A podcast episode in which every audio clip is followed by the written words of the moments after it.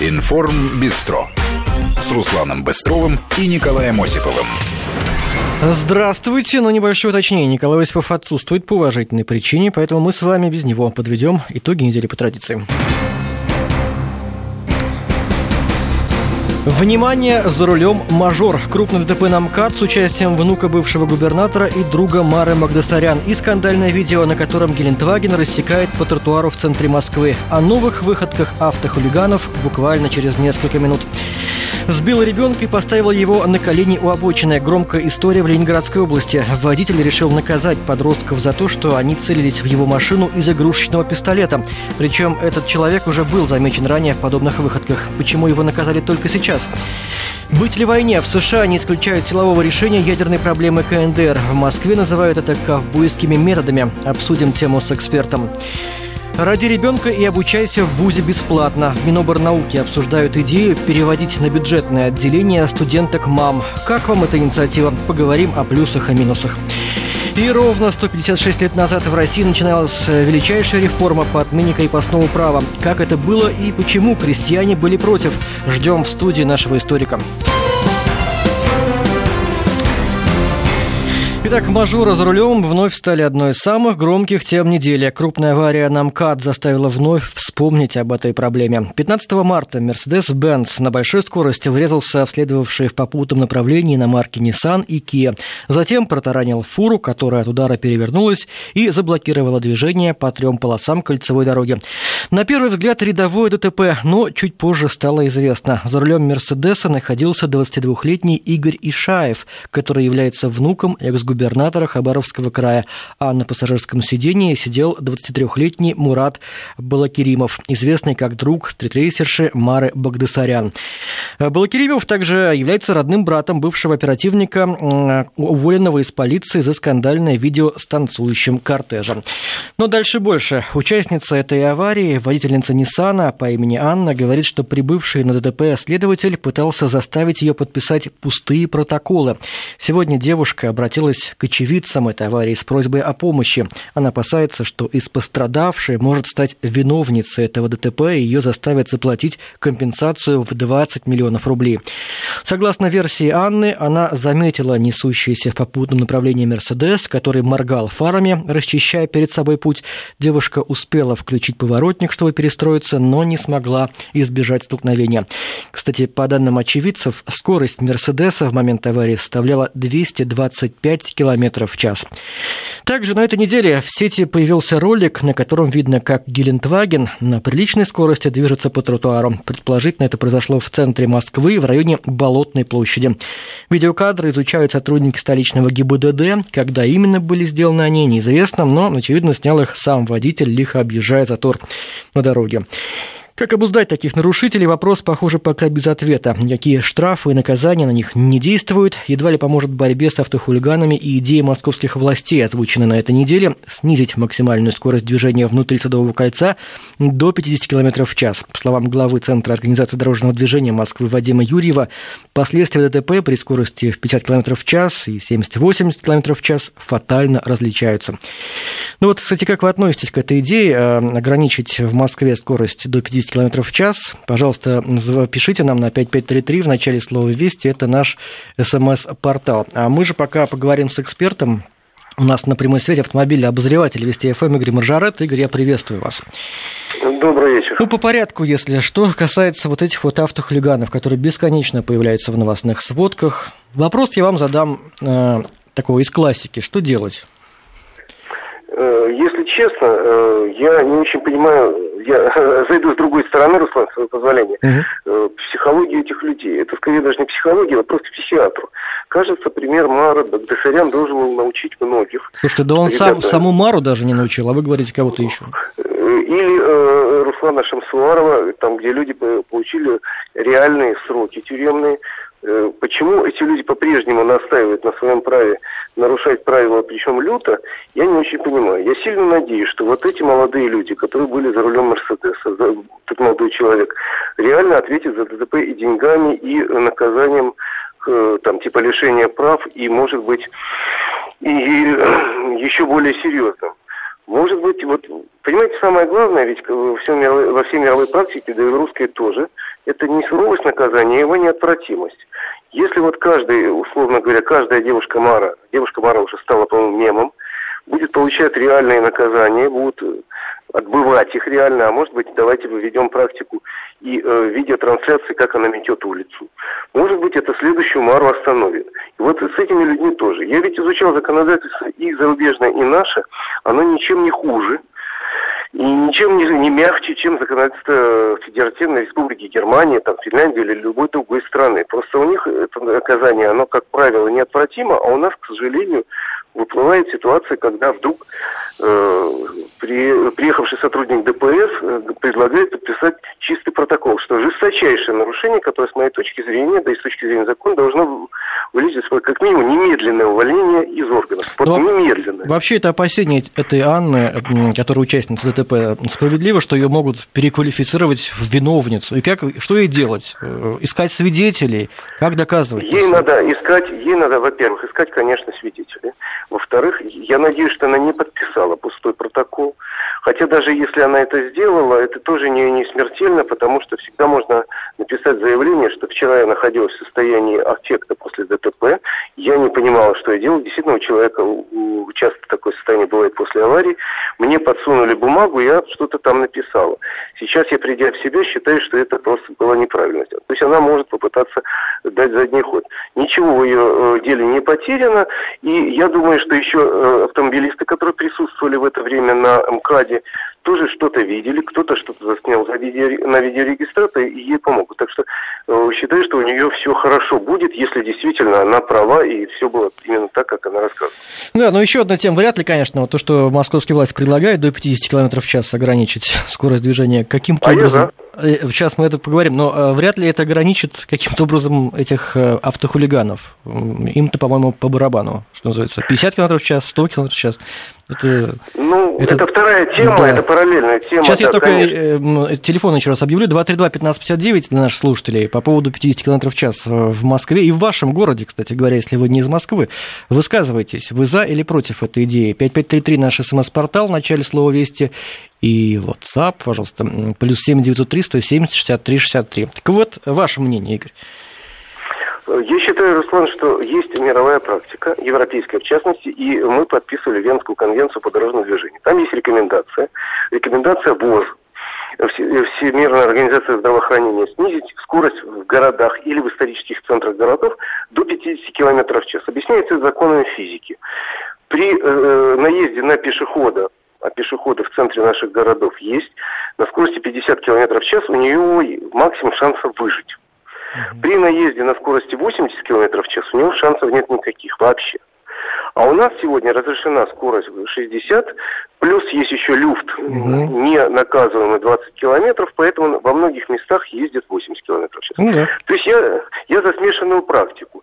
То есть центр города должен быть, наверное, 50 километров в час, тем более, что реально, если мы вспомним Садовое кольцо, там Бульварное кольцо, или Большую Садовую улицу в Ростове, или там, я не знаю, э, могу вспомнить любой город, я же был во всех российских городах практически, в центре скорость движения нереально низка, она ну, 30 км в час в среднем.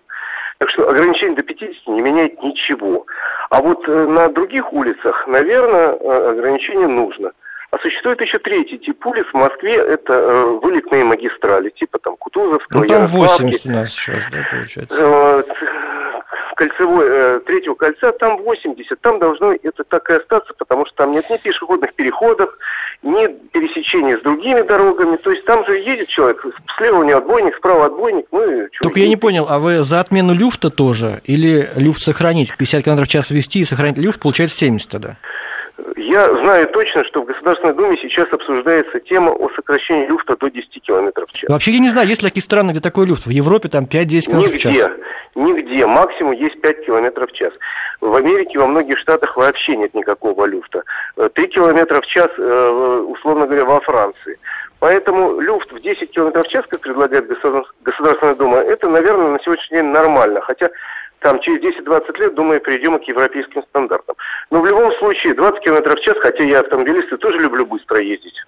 20 км в час это чересчур, и хотя бы до 10 надо сократить. А это, наверное, было связано с тем, что не было точных э, инструментов да, для фиксации? Нет, Или это было связано, Руслан, с тем, что пытались несколько лет назад, 4 года назад, если точно, ввести систему бальную, и взяли за основу немецкую, а там у них за каждые 20 километров начисляются не только штрафы, ну, превышение 20 километров, но и баллы. 20 километров за один балл. Мы пытались взять эту систему, и поэтому до 20 километров убрали пока балл, а потом, когда систему не ввели, вот такая ошибка и, вклал, и вкралась. Ни в одной стране мира, конечно, 20-километрового люфта нет. Ну, это такой самообман, конечно, да, 60 километров вроде как бы ограничения, а все понимают, что 79 вполне себе. Да, вполне. Спасибо большое, Игорь Мажорет, наш автомобильный обозреватель. Ну, а вы что думаете по поводу ограничения скорости в вашем городе до 50 км в час? 232-1559, это наш телефон прямого эфира, 5533 смс-портал в начале слова «Вести» и номер WhatsApp. Плюс 7903 170 63 63. К нам дозвонился Виктор. Здравствуйте, Виктор. Здравствуйте. Вообще я водитель с очень большим стажем. Я получил права в 69 году. И когда меня учили, то наш э, инструктор, он мне всегда говорил, что впереди дурак, сзади дурак, сбоку дурак, один ты умный. То есть ситуация была такова, что ты должен был контролировать практически все. Но тогда, когда я научи, на, начинал учиться и после этого работал долгое время профессионалом, тра, трафик по Москве, он был такой, что, в общем-то, в принципе, ну, будем говорить, он был щадящим по сравнению с тем, что происходит сейчас. Вот то, что говорят по поводу снижения скорости в центре города до 50 км в час – ну, я как бы в этом вопросе не возражаю, но проблема заключается в том, что вы, даже если захотите, вы не разгонитесь за 50 Согласен, есть такая проблема, но все же не всегда. Потому что это, да, ну, бывает, но по выходным всегда. свободно, а да, по выходным как раз много пешеходов по выходным. Особенно по тротуарам, я понимаю, вот те, которые ездят по тротуарам, они, конечно, да. 50... Ну так вы за или против этой идеи? Ну, вот сейчас я договорю, значит, я за, чтобы это было где-то в местах большего скопления людей и против, категорически против, э, чтобы это было на каких-то вылетных магистралях и чтобы это было на трассах. Потому что у нас на трассах, например, разрешенная скорость движения 90, а по ней спокойно 110 едешь и вообще ничего не обращаешь никакого ну, внимания даже Но пока речь идет о том, надо... чтобы в Москве ограничить только внутри Садового кольца. Я понял. Спасибо вам большое. 232-1559, наш телефон. Э, пожалуйста, 5533 смс-портал. Ну, немножко почитаю сообщение. Нужно не ограничивать скорость, а лишать прав таких людей пожизненно. Таких имеется в виду, как вот, наверное, Мара Багдасарян, ее приятели. Ну и что они будут ездить без прав, уважаемая Ирина? Ну, какой-то прям наивный, что ли. Э, да. Ограничить до 50 км в час во всех населенных пунктах предлагают нам из Краснодарского края. Как это сделано в Европе, кстати говоря. Именно это хотят сделать в Москве, но пока только в центре города. А, Еще одно сообщение. Нужно не понижать скоростной режим, а ужесточить наказание за нарушение не превышение выше 20 километров один раз, превышение второй раз, лишение прав пожизненно. Люди превышают сознательно, соответственно, становятся потенциальными убийцами на авто сознательно. А, Еще один звонок давайте послушаем. У нас а, Казбек. Здравствуйте, Казбек. Добрый вечер. Э, маленький нескромный вопрос. Э, вот какое превышение было скорости у данного водителя, так сказать? Ну, на МКАД 100, э, насколько я знаю, разрешено. Две... Ну, хорошо, там, да, 100... Нет.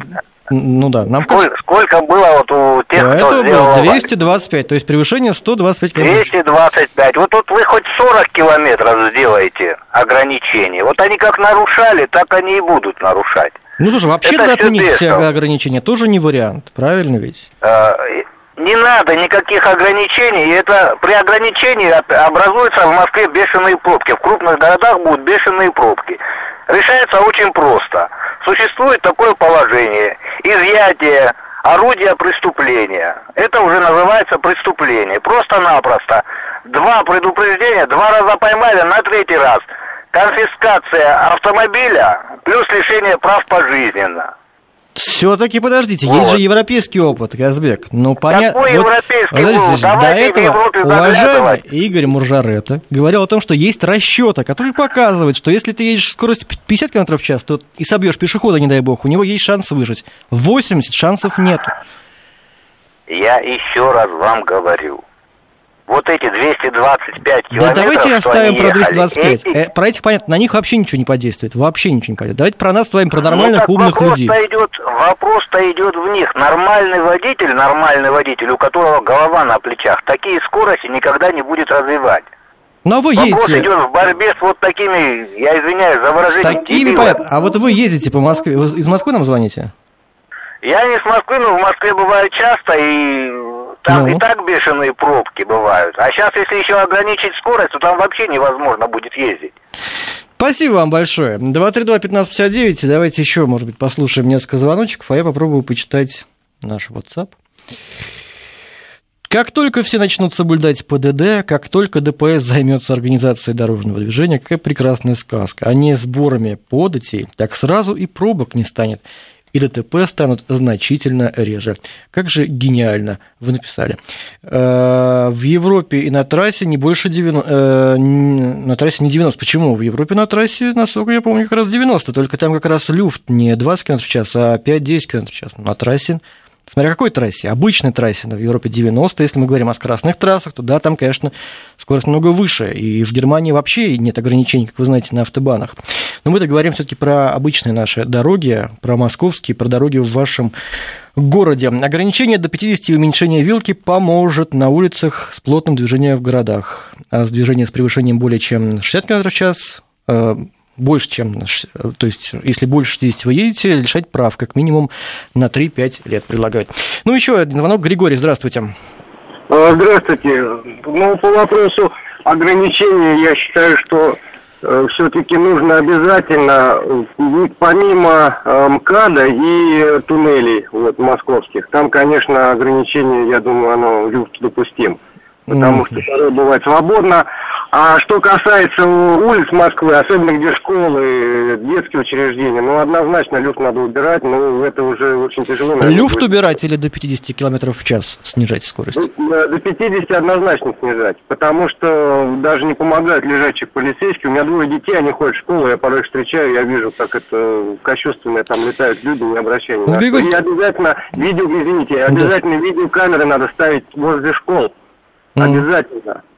Вот я не понимаю, почему на это не обращают внимания. Ну вот если мы с вами это понимаем, пока даже не ввели это ограничение, может быть, уже сейчас начнем ездить по Москве не более 50 Ну, км вы знаете, я вот сам водитель, как бы на фирме работаю. Я однозначно не превышаю даже больше 60, потому что приходится это оплачивать все самому, поэтому... А чё- Ну, а зачем оплачивать-то? Вы можете до 79 спокойно, нормально. Нет, Лига. я же вам говорю, это что касается туннеля Мгм. или МКАДа. Да, я согласен, там не нужно снижать. Но внутри Москвы, где уже это обычные улицы, там однозначно нужно убирать э, до 50, однозначно. Это даже, я считаю, неоспоримо. Спасибо вам большое всем тем, кто принял участие в нашем небольшом опросе. Ну, а мы переходим к другим темам.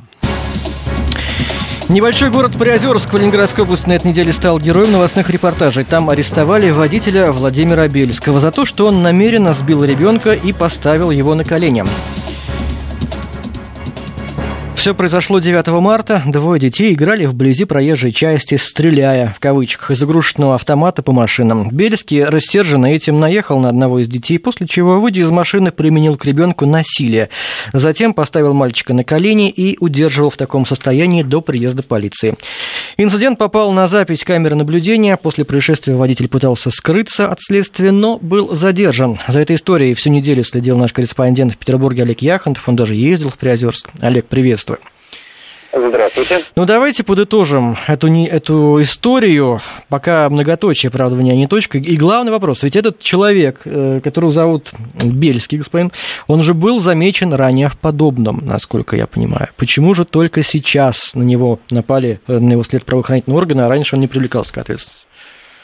Э, Я отвечу просто, это стечение обстоятельств. Не исключено, что если бы этот инцидент не попал э, в поле зрения камер наблюдения, и эта запись не была выложена в интернет, то э, ничего бы и не произошло. Ведь я напомню, изначально, когда он вызвал полицейских, и все эти 15 минут, пока ехал наряд ДПС, он продержал ребенка вот в таком коленопреклоненном э, состоянии. Эм, После того, как приехали полицейские, они его отпустили, родители и отправили ребенка, взяв э, у сторон объяснения, к родителям. Родители рассказывали, что ребенок пришел очень испуганный, с оторванным капюшоном, э, с абсолютно мокрый, поскольку он стоял э, на коленях фактически в грязи, в этом снегу, в жиже.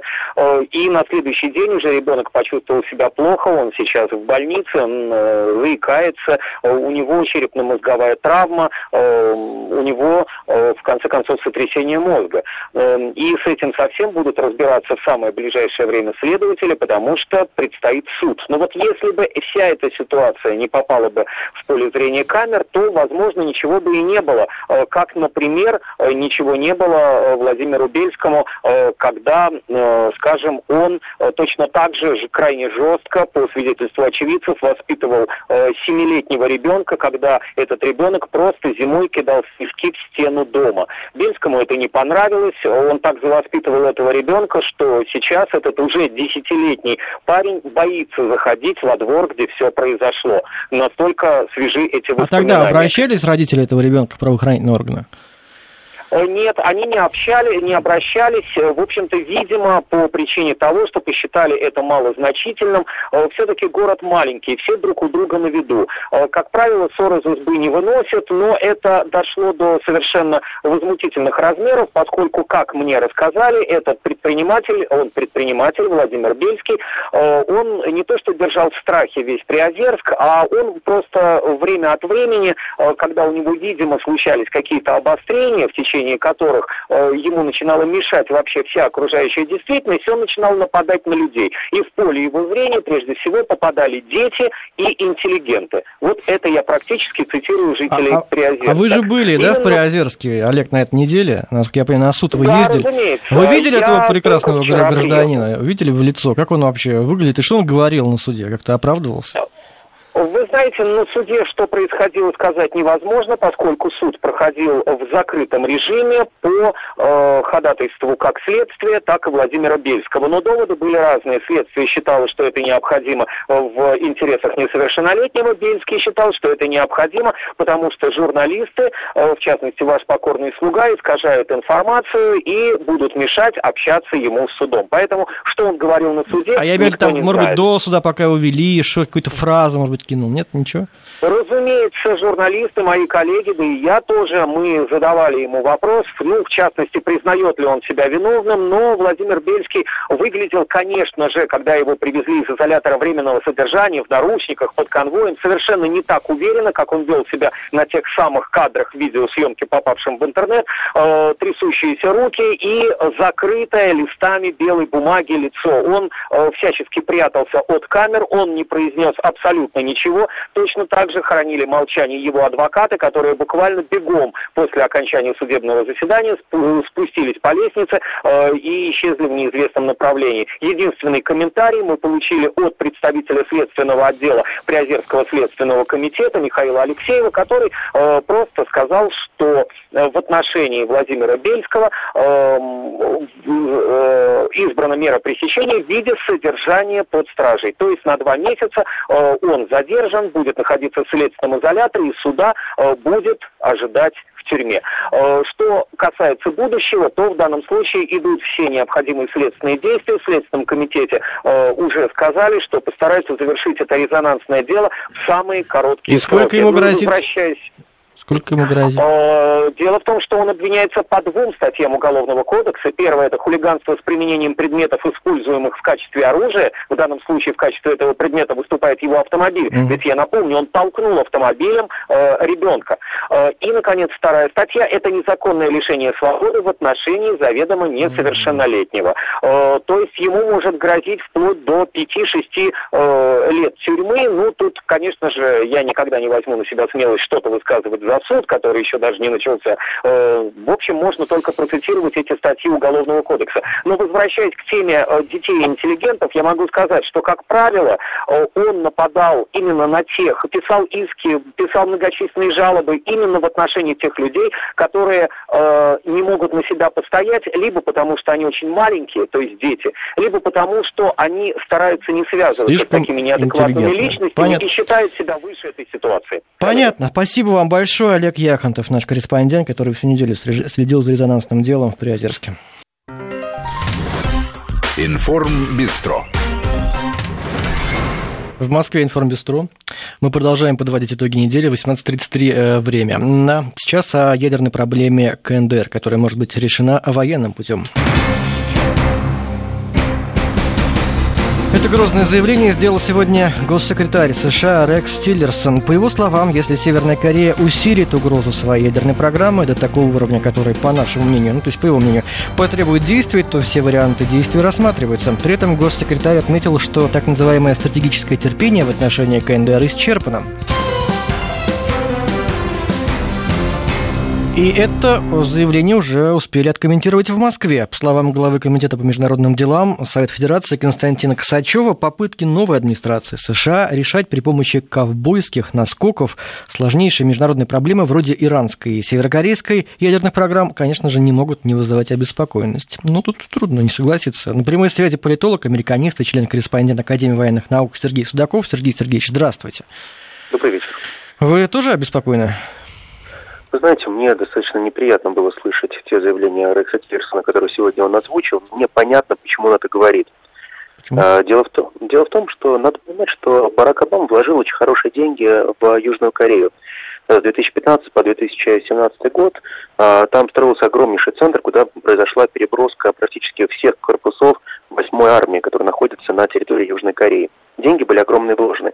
Но результативность той армии, которая находится сейчас на территории Южной Кореи, она очень низкая. А сейчас очень хорошая ситуация для американцев воспользоваться как раз а, а, периодом выборов, периодом а, нового такого кризиса политического, который произошел в Корее, и максимально усилить свое влияние в данном регионе. То есть, по большому счету, здесь больше политики, нежели такого ковбойского наскока. Ковбойский наскок, скорее всего, будет проявлен а, исключительно по отношению к Китаю, но не сколько к, к именно Северной Корее. Дело в том, что ядерное оружие и проблему размещения ядерного оружия поднимал еще Барак Обама. Но тогда вопрос не был решен. А сейчас нация, Южная Корея, уже очень готова к тому, чтобы Америка разместила там действительно серьезные ядерные арсеналы. И Тиллерсон сегодня об этом говорил. Но говорил он, да прежде всего, не для Северной Кореи, а говорил он в большей степени для Китая. Потому что также он неоднократно говорил о том, что роль Китая достаточно велика в северокорейском конфликте, и Китай как раз а, не оказывает должного влияния на северокорейского лидера, а значит покрывает его. И Тиллерсон как раз, говоря о том, что надо усиливать Южную Корею, дает два месседжа. Первый месседж это Китаю, а второй месседж это как раз новому президенту, который будет 9 мая в Сеуле. Допустим, все то, что вы говорите, правда. Это не было адресовано КНДР, но э, я думаю, что Пхеньяне все равно это услышали. И там люди иногда реагируют, но очень странно, скажем так. И когда обстановка наклена до предела, вспоминается Карибский кризис. Сколько есть публикаций о том, что вот-вот, война была, могла уже начаться только потому, что у людей были напряжены нервы, что еще немного и нажал бы человек на кнопку, но что-то его остановило. Вот в этой ситуации невозможно ли такое же? Вы знаете, я в этом январе был э, в Южной Корее, я общался с э, многими гражданами, и э, мне говорили все одно и то же. Страх практически в глазах всех южнокорейцев читается однозначно. Они искренне боятся Северную Корею и понимают, что мы не можем, не понимаем, что от них ожидать. Нет никакой любви, нет никаких комитетов по примирению. То, что было раньше, я видел это своими глазами. Сейчас я видел страх и единственное, то, что они видят, это чтобы большой брат Соединенные Штаты Америки любой ценой спас их от Северной Кореи. И они все говорят в один голос, что северокорейцы, они настолько сумасшедшие, что они готовы будут пойти и пройдут всю нашу территорию буквально за считанные часы. А, а мы настолько мирные люди, мы настолько живем в своем мире, что мы не хотим воевать. И у нас вся надежда только на США. Я ведь слышал очень-очень э, южнокорейских э, коллег, и они мне все говорили именно в такой терминологии. А тут получается, да, действительно, проблема очень сложная, но нельзя ее решать такими методами. Нельзя методом Карибского кризиса решать ту сложившуюся ситуацию. А как? Вот я немножко побуду адвокатом дьявола, но вот есть странное государство, закрытое, которое что-то там испытывает, толком даже никто не знает что, шантажирует весь мир, вот достало просто всех, уже извините меня за выражение. Что с ним делать? Санкции не помогают, интегрироваться не она не хочет никуда. Что с ним делать тогда? Единственный способ, единственное, а, кто постоянно подпитывает данное государство сейчас, все-таки это правда, это Китай. И Китай дает туда в том числе те необходимые технологии, которые позволяют развивать определенные программы именно в Северной Корее. И все-таки сейчас очень э, сильный инструмент – это давление Китая на Северную Корею. Китай всегда воспринимался Северной Кореей как большой брат. Это тот большой брат, который должен занять очень жесткую позицию и все-таки действовать на принципах всемирного законодательства. Потому что то, что мы сейчас видим, это действительно совершенно закрытая страна, страна, которая живет по своему времени, по своим правилам, и это та страна, которая очень опасна всему миру. Это факт.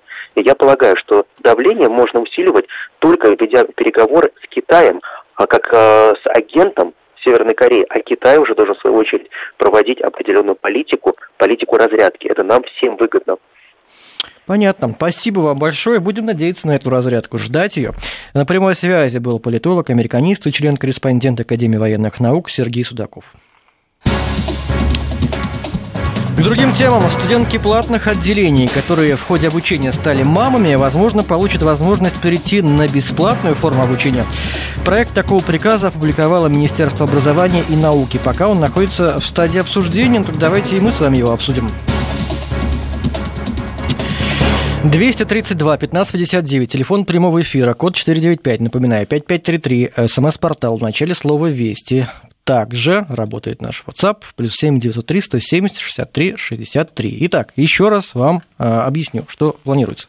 Студенток, мам. Вот если человек, если она учится на платном отделении и родила ребенка в ходе обучения, значит, ее могут перевести совершенно бесплатно, извините тавтологию, на бесплатное отделение. Только потому, что она родила ребенка. И с одной стороны, вроде хорошо, действительно, молодым мамам надо помогать. Сколько денег уходит на взращивание ребенка, а тут еще за обучение надо платить, а это огромные суммы. Конечно, надо помогать, прекрасно.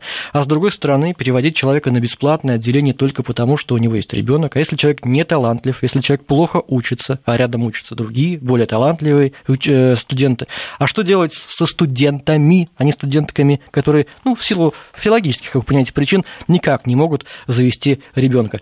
Ну, у них, может быть, есть там ребенок э, ну, второй половинки, да, то есть есть студент, у него есть жена, у него есть ребенок, но этому студенту никто почему-то не предлагает бесплатно учиться. Хотя такие же траты на этого ребенка у него, да? 232-1559, Михаил, здравствуйте.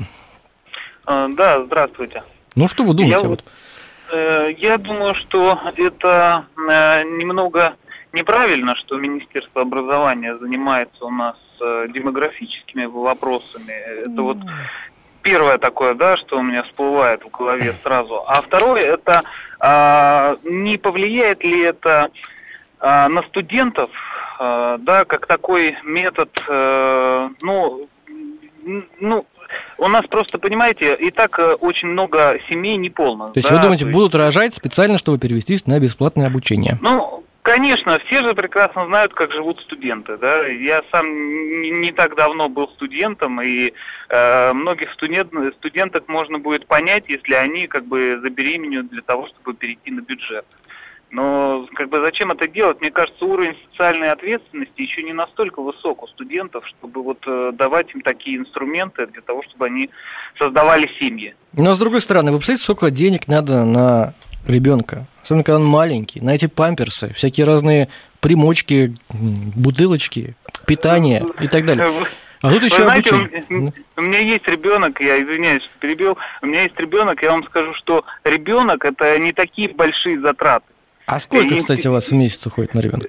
Э, вы знаете, у меня уже ребенок достаточно как бы взрослый, да, и ребенок появился рано. Так. Вот. Э, но я могу сказать, что когда э, ребенок маленький, если он э, как бы не использует искусственное питание да, для кормления, то стоимость на ребенка у нас сейчас не такая уж высокая, как многие говорят. Там. Не знаю, не знаю. Все-таки поликлиники, больницы, анализы, коляски. Спасибо вам большое за мнение, но я не могу согласиться, что, конечно, это не недорого. Итак, а надо ли молодых мам, которые учатся на платных отделениях, переводить на бесплатные, только потому что они молодые мамы? 5533 смс-портал, 232-1559 прямой эфир. А, так, что-то пишет нам Сергей тут такое. Я поступал на платное с двумя тройками, перешел на бесплатное, Сергей. Видите, Сергей, беспла... и без всяких детей. Вы даже не рожали никого, и вы перешли на бесплатное. Но вы наверняка для этого старались. Вы наверняка сдавали какие-то экзамены, зачеты, вы наверняка подтягивались. А здесь предлагают просто для того, чтобы поддержать молодую маму, перевести ее на бесплатное обучение, даже если она, может, и не особо старается для этого. 232-1559, я уже сказал, телефон Олег, здравствуйте. Добрый вечер. Угу. Очень интересный вопрос. Вы подали, и правильно люди этот вопрос э, на законодательном уровне пытаются решить. Дай бог, чтобы решили. Это абсолютно правильно. Во-первых, если девушка забеременела и вдруг оказывается еще на платном, да еще как 80% у нас так, если они с периферии, да и из Москвы тоже, они, ну, просто для них это катастрофа, то есть вся Олег, жизнь... Ну, здесь а давайте здесь... я вас немножко остановлю и скажу, что я предполагаю, что, наверное, ну, я так надеюсь, у этой женщины, девушки, есть мозг, да, которым она может думать о том, что если она сейчас... Можно я вас перебью? Сейчас, я, вас, вы... я понимаю, что вы хотите она, должна, она отвечать должна за свои поступки. Если она понимает, что ей нет денег на то, чтобы обучаться, так, вы ну, подождать правильно. надо. Вы понимаете, у нас вся страна нищая. Даже вот mm-hmm. голодец сказал, а работают люди, а получают нищенство. Социальное обеспечение никакое нет. У меня трое внуков, я знаю, что это такое если бы дедушка не пахал, там наше государство, ну, взять, посчитал, это одна баночка, вот это, это 80 грамм, что ли, так сказать, на, на ребенка по доходам э, сутки. Ну, это сами понимаете, это голодомор поступает. А так, наоборот, если у них судьба, судьба может один раз в жизни ей подвернуться, любовь, и вот дети любви пошли. И для государства это демография положительная, раз – Второе. Положительно ли для демографии? Если люди положительное, будут... положительное. А если они будут рожать специально только для того, чтобы так, получить возможность, да когда вас говорят... Правильно. Надо столько времени от, потратить, столько денег. То есть практически даже хоть два бесплатных разрешат получать образование. Все равно девушка не сможет. Спасибо вам большое. Спасибо большое. 232-1559. Еще, наверное, мы немножко вас слушаем сейчас ваши звонки. Ага.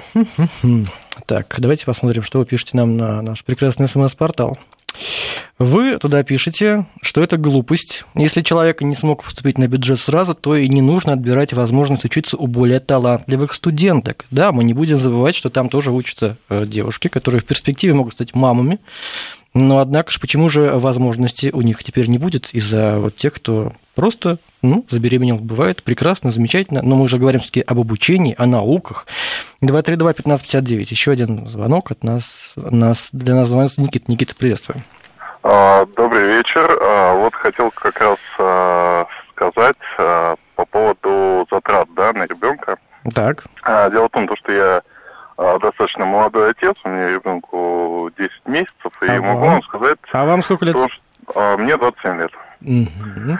Вот, в принципе, ну, живу в Москве, нормальный доход, но могу сказать то, что, конечно же, это очень большие затраты, если там мы говорим только там о питании. О... Да, это, конечно, я с вами согласен. Да. И, э, конечно же, да, вот такая инициатива, она видится очень э, положительно с моей стороны. Но почему? Потому что все-таки девушка, когда забеременела, очень часто, да, мы все с вами знаем то, что она может, в принципе, остаться одна, да, соответственно. Ну. И, конечно, финансово тянуть э, ребенка это очень сложно. А по поводу того, то, что девушка Слушай... может плохо учиться или еще чего, а, ну, как человек с высшим образованием, я могу вам сказать то, что у нас критерии оценки а, успеваемости студента а, для платника или бесплатника, он абсолютно одинаков. Если плохо учится, то ее точно так же отсеет. Ну, я, не, я понимаю, понимаете, затраты на ребенка. Ну, давайте поддерживать просто, давайте там пособия платить, какие-то нормальные, да, не то, что сейчас нормальные пособия платить. Почему мы переводим на бесплатное обучение, ну, если человек ну, не талантлив в науке, просто завел себе ребенка, ну почему? Я понимаю, надо помогать. Конечно, надо помогать. Но почему таким способом? В общем, спасибо вам за это обсуждение. Пока оно такое у нас начальное. Мы будем следить за тем, что будут говорить Миноборнауки. Если какие-то еще комментарии дополнительные появятся, мы, конечно, будем вам сообщать. Так или иначе, переходим к другой теме. Ровно 156 лет назад в России началась величайшая реформа, которая была призвана отменить крепостное право. 17 марта по новому стилю был опубликован соответствующий манифест. Подписан он был, правда, намного раньше, 3 марта. Приветствую в студии нашего историка Андрея Светенко. Андрей, приветствую. Добрый вечер. И сразу же, конечно, вопрос. Почему Такая разница в датах. А, потому что, 3 потому что масленица была, чтобы с пьяных глаз не стали бы так наоборот надо, пока все пьяные. Ну, нет, вот наоборот, в первый день Великого Поста это обнародовали, и так, чтобы на трезвую голову было воспринято, и более, так сказать, серьезная была реакция. Но это к тому, что действительно противоречивую реакцию вызвало это, ну, действительно, величайшее событие в истории России. Ну, кстати, конечно, манифест сам себя так не называл. Это, он не был манифестом об отмене крепостного права. Там была коннотация как раз позитивная. Вот вдумайтесь. О даровании бывшим владельческим крестьянам прав свободных сельских обывателей. То есть мысль была о том, что людям дают свободу. В этом смысле, конечно, переоценить значение вот, вот это э, моральное, этическое, гражданское невозможно. Но я так думаю, что просто многие воспринимают э, крепостное право как некий концлагерь, что ли, как систему унижения и оскорблений и издевательств над большой группой людей, другой группой людей. Это все, конечно, совершенно неправильно и не так надо рисовать. Конечно, эксцессы были, там, Салтычиха и прочее, но это все вещи, и преступления, и шантаж там и прочее, и не связанные с крепостным правом. Это и без него благополучно все, так сказать, имело место, вот, судя по документам, так сказать, отношения дворян, значит, с подвластным людом. А вот э, то, что это была действительно работавшая в свое время экономическая конструкция, модель, на которой держалась экономика страны, вот это очень важное обстоятельство возникло. Это все после смутного времени, в 17 веке. В 17 веке. Угу. а не в седьмом, да, и было призвано просто поставить предел обнищанию дворянских э, поместьй так, чтобы, в общем-то, не в пустоши не превращались дворянские наделы, то есть в интересах мелкопоместного дворянства, потому что так-то вот в Юрьев-то день можно было уйти крестьянину, и куда он уходил? В более, что называется, в более передовой колхоз, в котором mm-hmm. дела идут хорошо, и в этом смысле вот эта диспропорции были очень велики, и этому был положен конец. Потом ведь интересная вещь, при Петре Первом перестали давать земельные пожалования, поместья перестали, так сказать, за службу раздавать, и уже к середине XIX века выяснилось, что вот все по наследству, все делить, делить, делить приходится. Но самое это главное, что, конечно, ведь смотрите, что такое крепостное право. Помещик должен платить подушную подать за, своих крестьян, обеспечивать рекрутские наборы. Вообще в обязанностях его поддерживать и организовывать хозяйственную деятельность на принадлежащих ему землях. Это, это не просто так вот малина, крепостное право, как хорошо быть помещику. Это, это ответственность, которая, в свою очередь, не, не обладает, не несет миллионы крестьян, которые этой ответственности за собой не ощущают. И в этом смысле свобода как раз вот этой вот ответственностью, необходимостью какого-то выбора, думать о, своем завтрашнем дне для многих было психологическим шоком. Вот знаменитый Фирс у вишневом саде. Поэтому они были против. А, катастрофа это называл. Они были против еще не потому, что не нужна свобода. Этот хитрый... Вы заметили, что это тенденция, что свобода как-то никому у нас никогда не нужна. Да, да, да. да потому что свобода – это ответственность, это какие-то платежами какими-то. И тут тоже вот какие-то платежи, необходимость возникла. Но поставьте себя на место государства. Ему нужно, значит, как крестьян, просто выгнать на улицу, то есть невозможно. Значит, с землей освободить, да, откуда эту землю взять? Значит, ее надо отобрать у помещиков. И это действительно за счет того земельного клина, который принадлежал помещикам, наделялись крестьяне вот своими крестьянскими наделами уже в, с правами владения.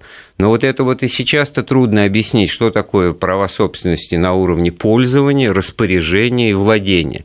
Крестьяне всегда вот пользовались барской землей, но рассматривали ее как свою у них в сознании не было то, что это какая-то чья-то чужая земля, это их земля, хотя по, по закону она принадлежала помещикам, а не им. А теперь она начинала принадлежать им, но не вся в том объеме, в который они ее обрабатывали и окучивали, значит, при крепостном праве, система отрезков. Потому что Получалось, что и помещики обижены, у них э, часть земельного клина э, отнята, и крестьяне, потому что им что-то не додано.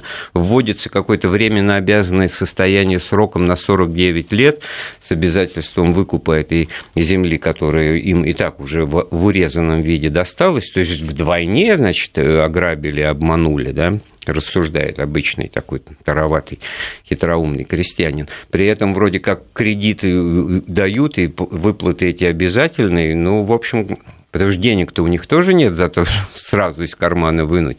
В общем, в этом смысле, конечно, все, вот ярчайший пример того, что все только недовольны от этой ситуации. Может, потому... не надо было тогда? Или так вернуть, нет. вроде что она, конечно, с экономической точки зрения перестала отвечать потребностям времени, с точки зрения э, производительности труда, и с точки зрения не просто анахронизм, как же вот там вот можно такое себе позволить. Нет, просто совершенно элементарно к середине XIX века были, конечно, какое-то количество крупных латифундий, хозяйств, в которых все было производство налажено, товарное именно производство.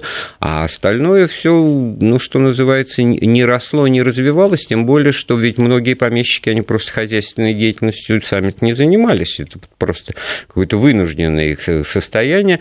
Ну что ж, пример по литературе Обломов, у которого есть какая-то там управляющий, да, он себе что-то в карман кладет, там барину присылает, как, может быть, Обломов-то и заинтересован в том, чтобы это все продолжалось. Но как раз Обломов у нас пример персонажа, который не соответствует требованиям времени. Смотрите, как его друг Штольц в этом смысле существует. Значит, на надо, чтобы что-то иметь, жить и работать. Потом ведь это действительно очень накладно. Вот еще один, там, Герасим и Муму, да, вот, пожалуйста, кто такой Герасим?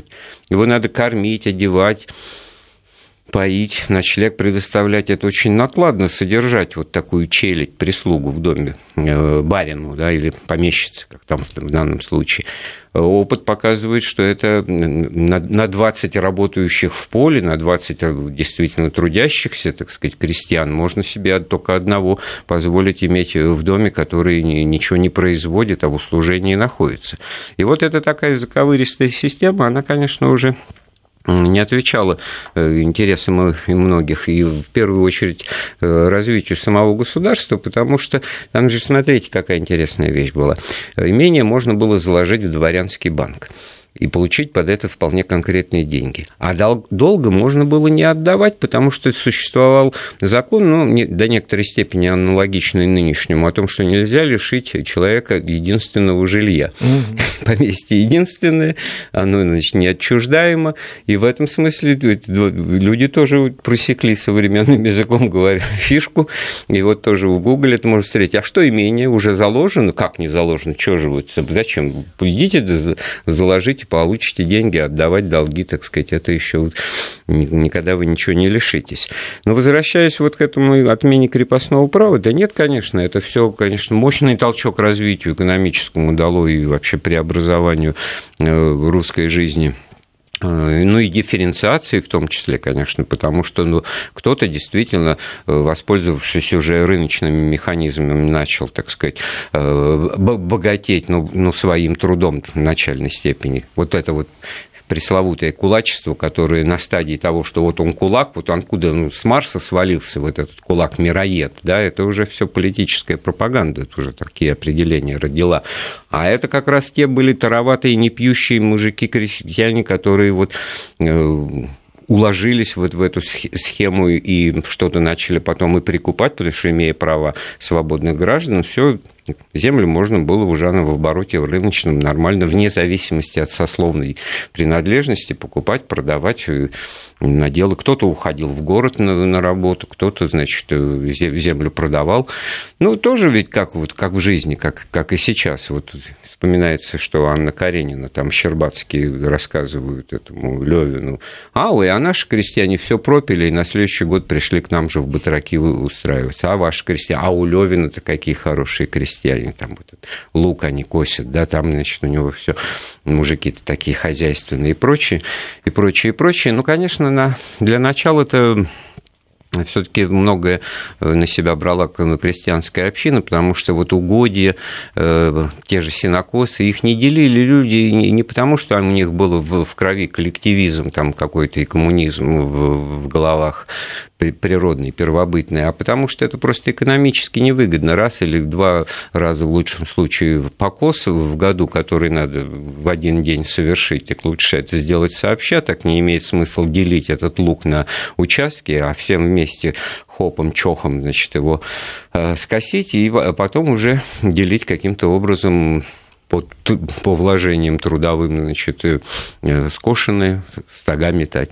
Вот это тоже, в общем, экономическое основание, которое нельзя думать, что вот русский крестьянин, он какой-то там, значит, в душе всегда был колхозник, ему своего не надо было. Очень даже в этом смысле надо было. И недовольны-то как раз были тем, что считали, что мало, так сказать, дадено-то. Э, там был такой князь Гагарин, который пробил в этом манифесте, значит, право на бесплатное выделение гектара, гектар земли, да, это 100 соток, да, 100 соток. Так его крестьяне прозвали эту, значит, дачу кошачьим наделом, вместо того, спасибо сказать. Это вот один гектар мало. земли, как каждое хозяйство получало бесплатно. Но считалось, что меньше двух десятин в, в обработке это, значит, малоземелье. Не да. Понятно. Спасибо большое. Андрей, о чем будет э, былое нравы? Былое нравы будет о свадьбах советских. Порвем три баяна. Это в субботу? Да, это завтра в субботу. В? 18 часов. Не пропустите, пожалуйста, вспоминайте вместе с Андреем Светенко наше славное советское прошлое. Но я вас благодарю за то, что вы выдержали, провели этот пятничный вечер вместе с нами. И хороших вам выходных. Большое спасибо. Информ Бистро.